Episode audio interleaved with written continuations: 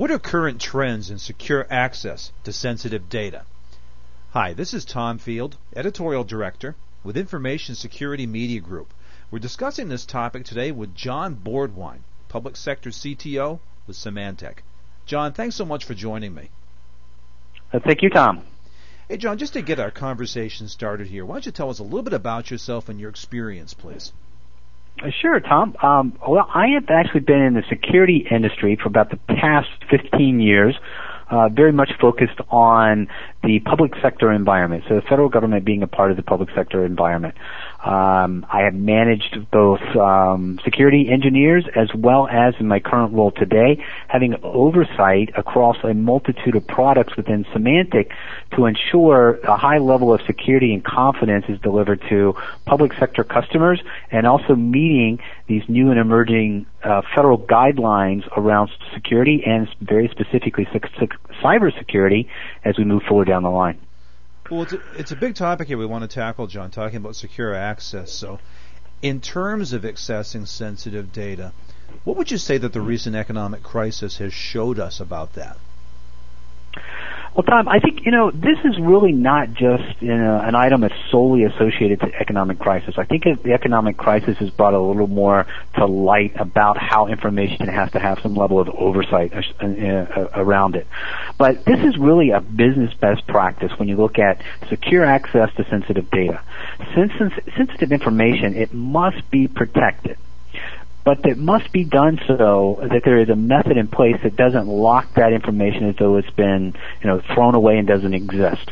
So there's twofold here is the way I see it is around ensuring that you have the best practices for securing your sensitive data and also as well as how do you allow compliance metrics associated to that data. And I think it's very, very key based around the economic crisis but also as a good business principle. John, I want to talk with you specifically about regulatory reform. There's a growing sense, certainly, that financial regulatory reform is coming. And we've talked about that in terms of what it means to financial institutions. But what does this mean for the regulators themselves? Well, Tom, I think that um, based upon the plans I've seen so far on a multitude of initiatives, it will mean that there's more access to more information from the regulators of a very highly sensitive nature that may potentially have to be shared across multiple agencies. So with this information coming in of this of this very high level of sensitivity, there also needs to be some level of compliance metrics associated and initiated that allows the uh, regulators to know what information they have, where that information is, and being able to do a much better management job around information. You know, it's interesting when we talk about you know regulatory agencies, we always talk to the financial institutions in terms of what they can do before a particular form of guidance takes place. In this case, what can agencies be doing even now before regulatory reform happens and, and whatever shakeups come with that? Well, I think from well, really, from from the uh, regulatory reform, you know, these agencies that will be participating in that reform, they, they really need to review their current information policies for for any possible changes. And this would really relate to any government agencies in today's more cyber-centric environment. Uh, and they really need to look at placing a very heavy emphasis upon securing the information. A lot has been done in the past um, and different methods put in place for securing endpoints or securing networks. But this information is very, very key, not only tied to reform, but just in a more you know cyber-centric world that we all live in today. Protecting that information, no matter what the level of classification is, is very, very key. Now we again we always talk with the with the financial institutions about having to make a business case, and you talked up front about the economic crisis and the effects of that. When the agencies have to make their case for these new security measures, what are the business benefits that they can realize and be talking about? Uh, great point, Tom. So uh, the way that we look at it is, you know, information security has really been more of an add-on over time based upon how much we've digitized our own world and how just how important that data is today. So if we look at that parameter saying we have a very information centric environment we digitized most of our information today, then we have to look at and develop uh, a information security plan.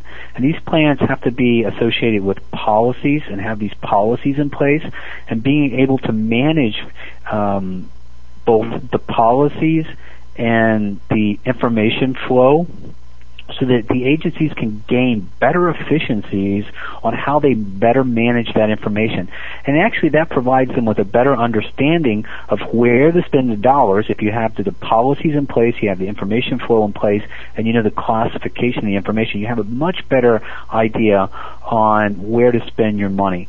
You really need tangible data to measure compliance and your return on investment, uh, and, and both within the agencies and the organizations they support, that really has to be one of the metrics. Is what will be your return on investment so you know the level of risk and how you spend your money first to be able to protect information.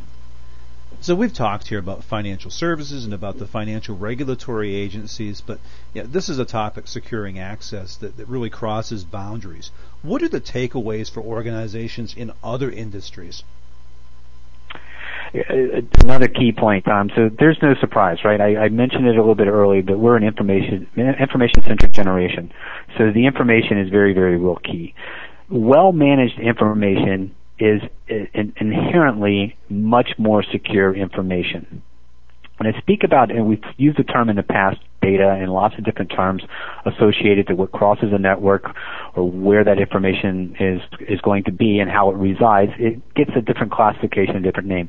But really, information is where we we live and breathe today everything from what you do uh, from online banking to you know inf- agency to agency information as part of you know it was part of the plans around the regula- regulatory reform all this pertains to information. We don't have a, a, lot of huge file folders sitting there with a lot of paper in them any day anymore.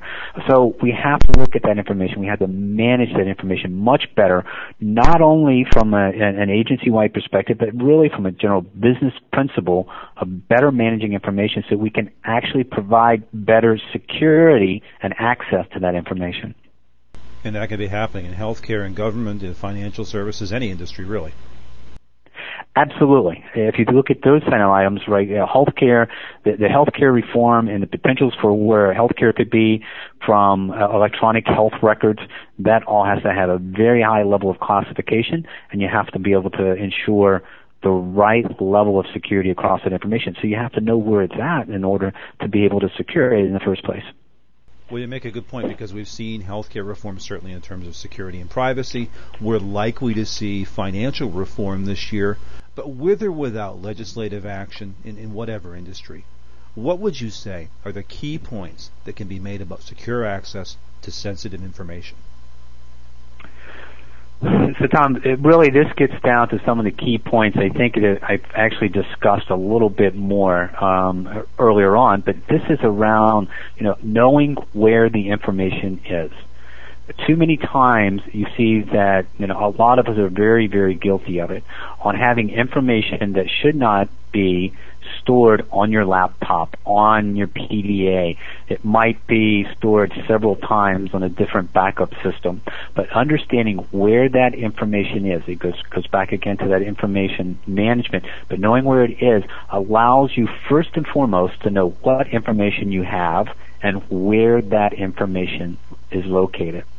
The second piece I see as a major takeaway here, and, and how we could really focus much more on, you know, secure access to sensitive information, is who has access to the information.